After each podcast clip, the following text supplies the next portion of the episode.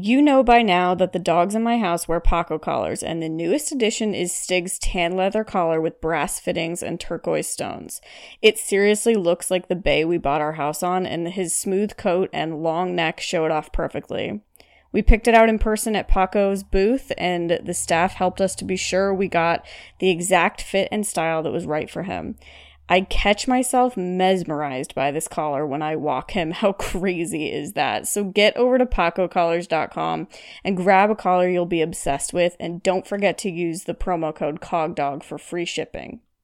We've got a puppy. Puppy Elementary is my puppy training subscription service, and it's all about our new puppy, Watson. It's just $45 for six months of Watson's development and education, and you'll have indefinite access to the materials, so sign up anytime.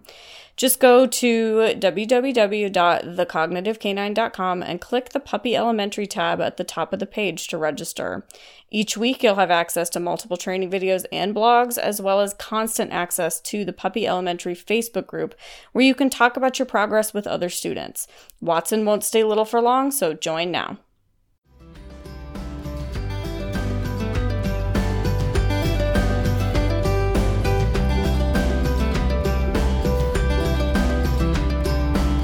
Hey there, dog people of the internet. It's me, Sarah Strumming of The Cognitive Canine, and this is Cog Dog Radio, a podcast about all things dog sports and dog training. Join me as I explore my cases and considerations regarding the behavior of the dogs we live and play with. I hope you enjoy it.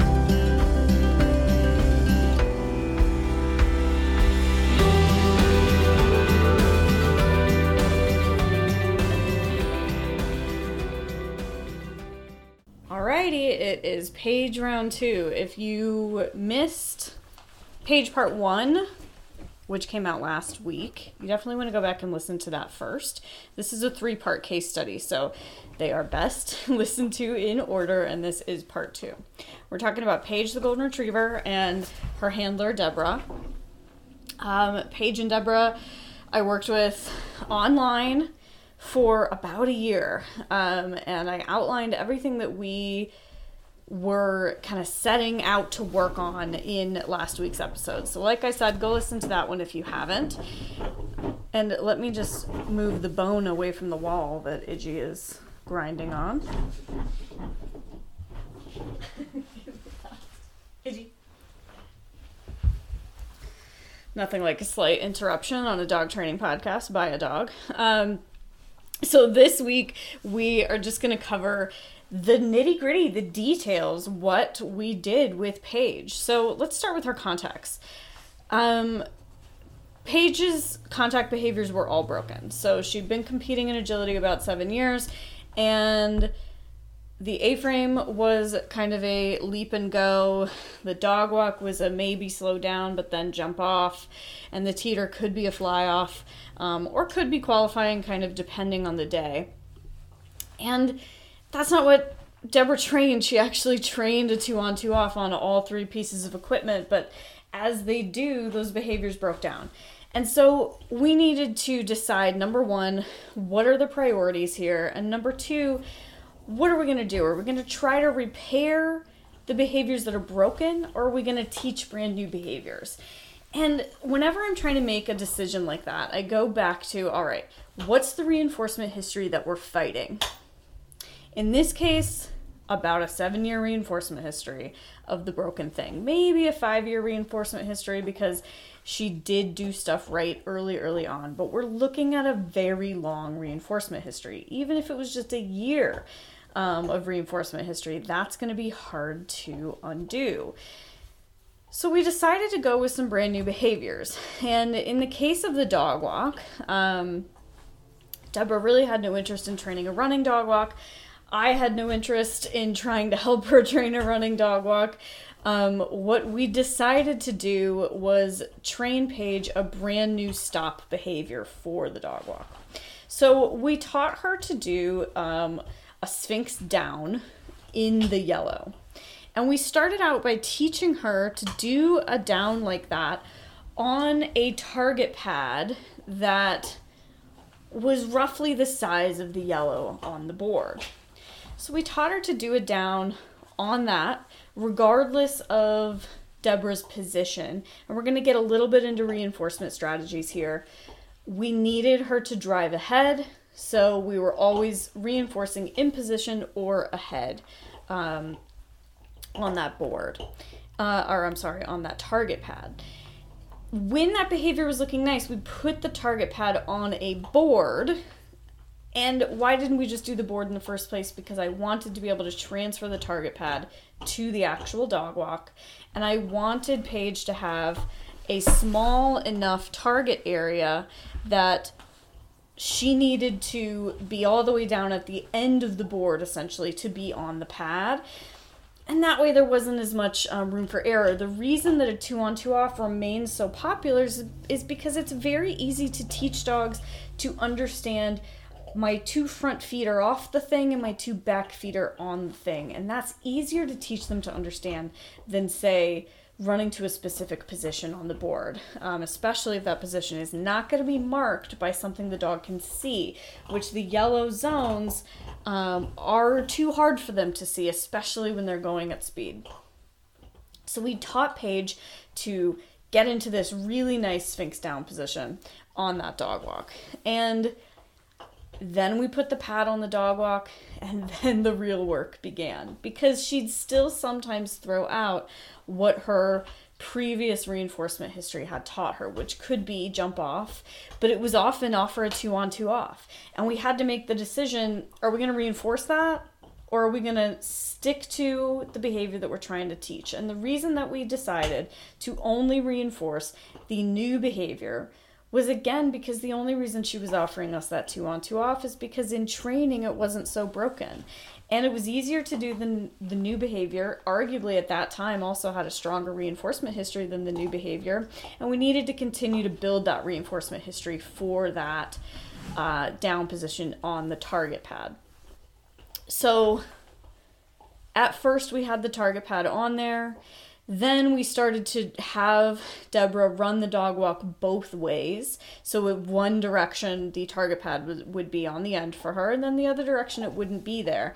Um, and just asking her for that down behavior again, which we did put on um, a specific cue uh, before we put it on the board. And then we had to get the reinforcement ahead and away from the board. So, this comes down to what I call sustainable reinforcement. So, ring sustainable reinforcement is anything that can look as much like the reinforcers that you can use in the ring as possible. And you're going, what reinforcers that are in the ring? I don't have a toy, I don't have food. You don't, but you do have the ability to release to the next obstacle. And so that's effectively what's going to be reinforcing any stopped contacts for you so we needed to move along to reinforcing her ahead out of the position as quickly as possible. And we did that. So we introduced Paige to a food robot or a manners minder. And in doing so, she had this kind of big, obvious, tangible thing out in front of her that she could see was next. So it's kind of like a gaping tunnel um, right at the end of the dog walk board. I think we've all been there where our dog races straight into the tunnel instead of stopping in their two on two off. Or maybe that's just uh, friends of mine and not me. Um, and so putting that food robot there is a nice split between um, having an actual obstacle out there because if the dog releases themselves into a tunnel, the dog has effectively kind of self reinforced. So the tunnel we can assume has become a secondary reinforcer through our training. And so what we want to do is have a reinforcer out there that is actually controlled by us and that's where the food robot is is genius because then we can release her to the food robot and run. So we did some of that. We also did some reinforcement stashing, so just hiding food under the dog walk, hiding food behind the next jump wing, and then releasing to the stash. So saying the stash cue, which basically is a cue that means come with me to reinforcement. So saying the stash cue, running to the reinforcement, and giving to her. And what we really found out here, um, Deborah and I, is how important just reinforcement mileage is we had to do so many dog walk repetitions and so many reinforcements of the correct behavior that we were looking for on the dog walk before we would start to see it reliably and before we stopped seeing that resurgence of the other behaviors that we didn't want. Um, and before we ever put her in the ring, we wanted it to look really reliable. So, just the long, hard hours, I think if we broke it down and really looked at the data, we'd all probably be astounded by the actual number of reps that we had to get in order to start to get this comparable um, to, or I'm sorry, to start to get this reliable. It's probably comparable to the number of reps on a dog walk period that Paige had had up until this point. So this is a lot of repetition. And I'm going to say it again and again. That's why we don't want things to break in the first place, right? Because once things are broken, now we're in a much bigger hole. We need to do more repetitions than we ever would have needed to do in the first place if we had kind of just done them right. Deborah's the first person to know this, and when we talk to her in the interview portion, you guys will see that you know she very much knew the hole that she was getting into. That doesn't necessarily mean that you know what to do about it, and that doesn't necessarily mean that conventional wisdom will help you get out. You know, she had already tried all, all sorts of stuff. People do not land with me doing private coaching usually before stuff goes hideously wrong. you know, usually people have exhausted a lot of their options at that point. So that's kind of a brief overview of what we did with the dog walk. We did also start to introduce Paige to a um, what I would call punishment consequence. So in training, we also did give her a brief break from training, very brief, go put her in an ex-pen for a second. She always had a bone or a snuffle-mat or whatever in there. It was never a, you know, go lock her in the dungeon situation. But we would halt training if she blew the dog walk at a certain point. So once her percentages were such that she was getting like a 70% success rate, but still maybe that 30% fail rate, we started to actually punish those fails. So rather than just withholding reinforcement and trying again, we started to put in a response cost. So we started to actually remove her from the course and give her a break uh, before trying again. That's something that I wouldn't do right out the gate. That's something that we did again after we were seeing that pretty high success rate with her. But I did want that introduced in training because that is what I ultimately wanted Deborah to do when she did bring Paige back out to trials. Um, and I should mention that Deborah was very good and pulled Paige from all standard runs until we decided together that she was ready to try again. In the end, Paige's dog walk behavior was one of the most successful things that we repaired together, Deborah and I. Um, I think we're both really proud of it. And we'll hear more from Deborah about that next week. So, the other two contacts. The teeter was a really fun one, I think, for us to fix because we decided to just change the reinforcement strategy um, and just teach Paige to focus forward and hit that board to the ground, and that there would be a reinforcer waiting for her. So we trained her what I call a dish cue, which is basically a marker cue that means go eat food out of a bowl that's on the ground. So we trained her that when the handler says dish, you should locate the bowl, run for the bowl, and eat food out of it. Then we started to put the dish after the teeter, and we put it so close to the teeter that it would behoove Paige to stay on the teeter so that she could see where the bowl was. So she had to ride the teeter all the way down, hit it to the ground, and then go to the dish. And then we moved the dish gradually further and further out. And Deborah's timing was really important here. She had to mark dish when the board hit the ground. She got really good at it. We didn't have to do too terribly many reps. I would say the teeter overall was less successful than the dog walk, but we didn't work as hard on it. When they did get back out and do some standard runs, the teeter would fail on occasion, but it did not fail often, and we both decided not to pull Paige from the course for a failure on the teeter either. We were essentially trying to change her behavior based on the reinforcement placement rather than trying to train her a brand new behavior. And then with the A frame, we embarked on training Paige to hit um, a target mat on the A frame. And we had kind of a three steps forward, two steps back process with this. It was not easy for Paige um, to change her A frame behavior for a couple of reasons. Um, and the reason we decided to go with the hit it with the mat is because this, you know, bigger bodied dog. She's not a huge golden retriever, but she's certainly, you know, bigger than a border collie that r- would run in her same height class it's going to be hard on them to stop in a two on two off position. So we embarked on that. I think that Deborah and I both learned, um, and Paige learned, and Deborah has successfully used the same method to train her young dog, Parks, to run her A frame. Ultimately, we were not comfortable doing the repetitions required on the A frame to get Paige to get Paige's A frame um, to a full run at her age. So we'll talk a little bit more about that with Deborah. But essentially again we really we fixed the dog walk. We did a lot of repair work on the teeter. And we certainly did increase Paige's rate of hitting the yellow on the a-frame in competitions. Um, we were not 100% successful in our efforts there and a lot of that had to do with um, Paige's body simply being an aging body and unable to do what we were continuing to do. So we actually ultimately decided to just scrap that plan, which I think it's important to understand is not a failure. Um, I think it's important to understand that making the conscious decision to scrap a training plan because it is no longer in your dog's best interest is the opposite of a failure. That to me is a huge, huge success point and a really important thing um, for Deborah, I think, going forward after this process.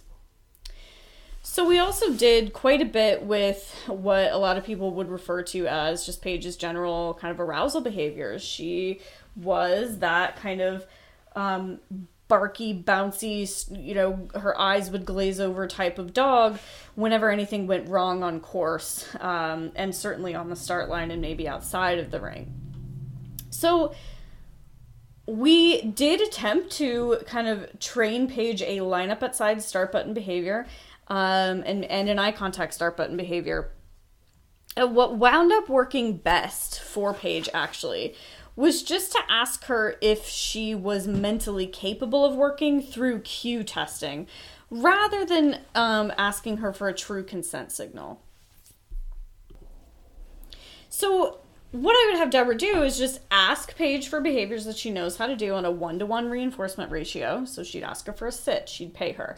Ask her for a down, pay her. Ask her for a spin, pay her, and that kind of thing. And so she would just test her cues outside of the ring. And when Paige was unable to give her those cues, she would soothe. She would soothe with a pattern or a scatter. That wound up to be their golden ticket. She really wound up learning how to tell if Paige was ready or not, which is so much more valuable, I think, than an actual train start button, is just being able to tell if your dog is ready or not. Not everybody can. The start button um, has so much value for so many other reasons that I still really recommend it most of the time.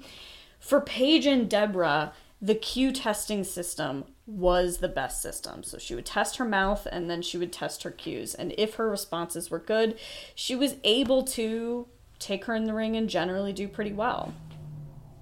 She also made some changes to her just downtime at trials, making sure that she was actually resting or relaxing in the crate, utilizing a snuffle mat.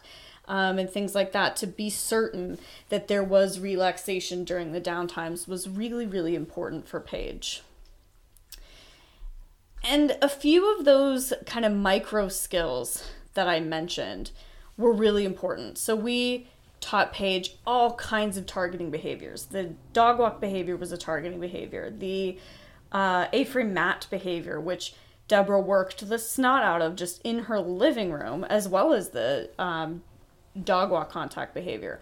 Those were all targeting behaviors that have ultimately led to Paige and Deborah having a better working relationship and just better skills that they can use together um, out in the world. Like I said, they do some competitive obedience, and it certainly improved a lot of their competitive obedience communication as well. Cue discrimination was another one. So teaching Paige how to do a sit, down, stand, spin, etc. on cue without throwing a bunch of behaviors out instead wound up being super important. And what's really vital here is that when you're teaching a client or when you're teaching yourself to improve that skill, because I think you'd be amazed how many dogs do not actually understand the difference between all those words. They're watching others, they're watching your subtle body language cues, um, they're picking up on contextual cues. We want them to truly be able to listen and respond. If they're not, they're just watching you for those subtle kind of predictive things that you do and you're just teaching them that that's their best bet rather than listen yeah, and that kind of bites you when it comes to dog sports. It might not be a big problem uh, with your pet dog training, but it is a problem when it comes to dog sports. So it's important to empower the handler of what to do when something goes wrong there. So if you say sit and the dog lies down, what the heck are you actually supposed to do? I think that um, that's a tough one because people don't talk about it. they say, well, that shouldn't happen because you should have trained sit better than that, or you know, whatever.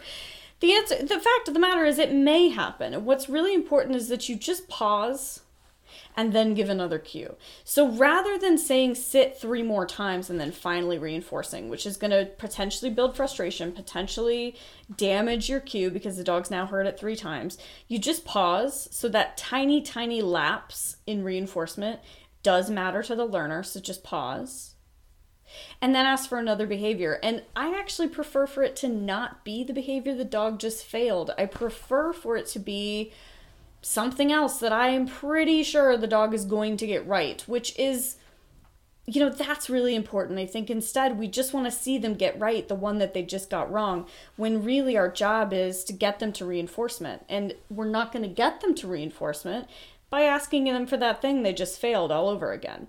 So let's say I say sit and the dog lies down. I'm just going to pause and then I'm going to ask the dog for a nose target. Dog does the nose target, I mark, mark and reinforce. Then I might ask for that sit again. And if the dog fails it twice in a row, then I know I need to break that skill out and work on that in and of itself in a separate session. And I think that part is one of those more important parts that people tend to forget which is if an error is occurring on a semi regular basis, it's time to break that error out of the training and really really fix it. Say what's actually going on with this and how can I how can I boost that reinforcement history for that behavior so that it's a more usable worker workable behavior for me.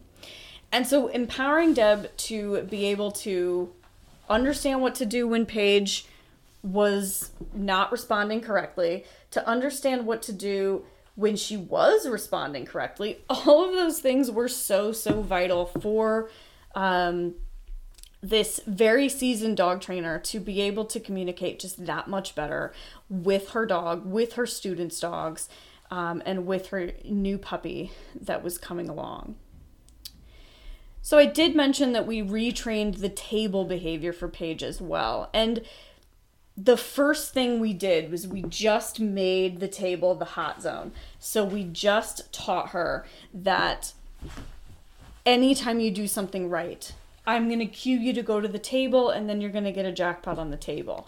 So the the cue for go to the table essentially started to act as a marker signal for the correct behaviors, which completely changed the dog's worldview surrounding the table. Rather than it being this stupid timeout point on course, it became the party point on course. So the dog would do her correct dog walk contact, we'd cue table, run to the table, feed her there. Then we started to add the down, ask for the down after the dog is on the table, feed. Um, and really, again, just boosting up that reinforcement history for doing the table correctly. The table is one of those things that people don't train a whole lot.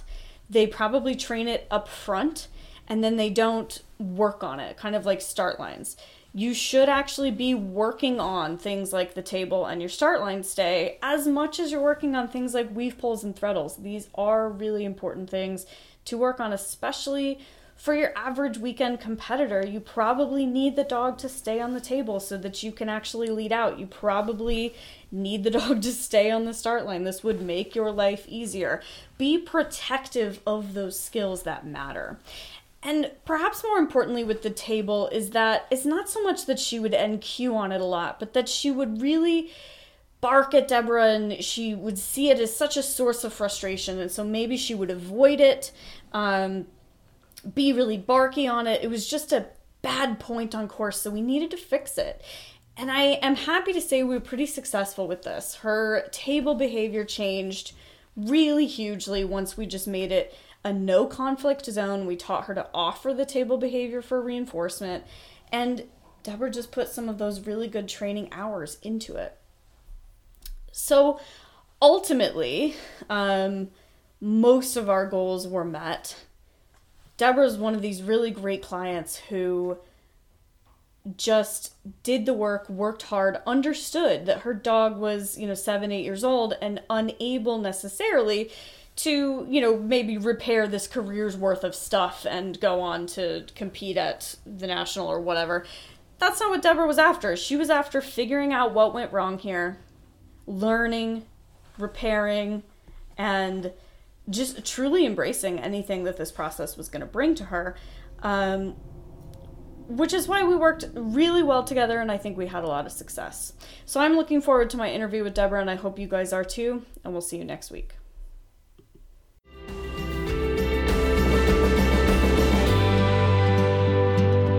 Thanks for listening to Cogdog Radio. If you have questions or suggestions, shoot them over to cogdogradio at gmail.com. Be sure to subscribe on iTunes, SoundCloud, or wherever you get your podcasts. Don't forget to like the Cogdog Radio Facebook page, and until next time, happy training!